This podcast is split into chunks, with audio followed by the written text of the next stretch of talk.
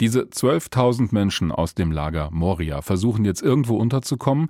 Es will sie aber kaum jemand haben und deswegen hofft Griechenland auf Hilfe vom Rest der Europäischen Union. Diese Hilfe kommt nun ganz konkret aus Deutschland. Die Oberbürgermeister und Bürgermeisterinnen von zehn Städten haben in einem Brief an Bundeskanzlerin Angela Merkel und auch an Innenminister Horst Seehofer formuliert, dass sie bereit sind, Flüchtlinge unterzubringen, bei sich in den Kommunen. Eine dieser Städte ist Gießen in Mittelhessen. Dietlinde Grabe-Bolz von der SPD ist dort die Oberbürgermeisterin. Wir haben vorhin schon versucht, miteinander zu telefonieren. Da ist die Leitung abgerauscht, aber jetzt steht sie. Schönen guten Tag nach Gießen. Ja, guten Tag. Haben Sie denn schon eine Antwort auf diesen Brief bekommen, den Sie geschrieben haben?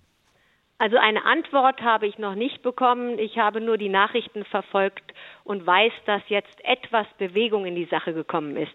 Jetzt hat Bundesinnenminister Horst Seehofer heute Morgen ja gesagt, es bleibt dabei, Deutschland nimmt erstmal nur unbegleitete minderjährige Flüchtlinge auf aus diesem Lager in Moria, maximal 150, das sei das deutsche Kontingent, das wird ja europäisch auch noch ausgehandelt, ob es mehr werden. Was halten Sie denn von dieser Entscheidung aus Berlin?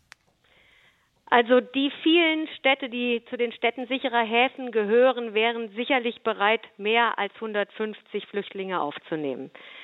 Es ist immerhin schon mal ein Zeichen, dass die Schutzlosesten, nämlich die Kinder und Jugendlichen, aufgenommen werden. Das ist wenigstens ein Anfang. Aber da höre ich raus, das reicht Ihnen nicht. Nein, weil ich denke, die Bereitschaft von den vielen Städten ist größer. Hätten Sie sich auch gewünscht, dass man da keine Einschränkung beim Alter macht? Weil jetzt heißt es ja nur unbegleitete Minderjährige, keine Erwachsenen. Ja, generell hätte ich mir das gewünscht. Für uns als Stadt Gießen kann ich aber sagen, dass auch wir gesagt haben, wir wären bereit, Kinder und Jugendliche aufzunehmen, weil wir das auch hier in unserer Stadt ähm, von der Infrastruktur her sehr gut bewältigen können. Dann machen wir es mal konkret. Wie viele dieser Flüchtlinge könnten Sie denn jetzt in Gießen aufnehmen? Wir könnten, und das ist ganz eng abgesprochen mit den Wohlfahrtsverbänden, die immer auch an unserer Seite als Partner standen bei der Flüchtlingsarbeit, könnten ganz konkret in Gießen äh, in den nächsten Tagen 15 bis 20 Kinder und Jugendliche aufnehmen unter Quarantänebedingungen und könnten dann 40 Kinder und Jugendliche hier bei uns beherbergen. Sie haben ja diese große Erstaufnahmeeinrichtung des Landes Hessen in Gießen. Die war gerade nach den Entwicklungen im Jahr 2015 ziemlich voll. Gibt es da überhaupt genug Platz? Also die hessische Erstaufnahmeeinrichtung hat große Kapazitäten, nur ich spreche für die Stadt Gießen. Das ist ja in der hessischen Zuständigkeit. Mhm. Und ich möchte auch das, was wir in Gießen äh, sozusagen anmelden und sagen, das können wir, das möchte ich auch verantworten können und deswegen melde ich mich zu Wort zur Aufnahme von Kindern und Jugendlichen. Und das können wir äh, sehr gut mit unserer Hilfsstruktur, die wir hier haben und die schon über viele Erfahrungen für, äh, verfügt, auch einlösen. Sie sagen, von der Logistik her höre ich daraus, klappt das, aber was hören Sie denn von den Leuten in Ihrer Stadt? Also gibt es da eine Bereitschaft, diese Menschen aufzunehmen?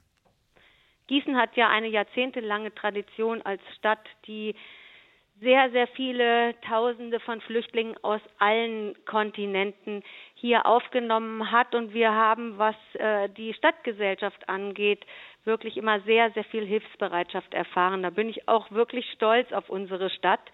Ähm, man muss natürlich auch immer schauen, was können wir tatsächlich auch verantworten und was ist machbar in unserer Stadt. Und da habe ich mich zu Wort gemeldet wegen der Aufnahme von Kindern und Jugendlichen. Die Bundesregierung will nach wie vor eine Lösung zusammen mit anderen europäischen Ländern finden. Darüber soll in den kommenden Tagen auch beraten werden. Sie fordern aber in ihrem Brief an Angela Merkel und Horst Seehofer, dass jetzt endlich gehandelt werden müsse, anstatt auf diese gesamteuropäische Lösung zu warten. Aber wenn Deutschland da jetzt einsam voranmarschiert oder auch Sie in Gießen, besteht da nicht die Gefahr, dass sich der Rest von Europa einen schlanken Fuß macht, nach dem Motto, naja, die Deutschen werden schon richten?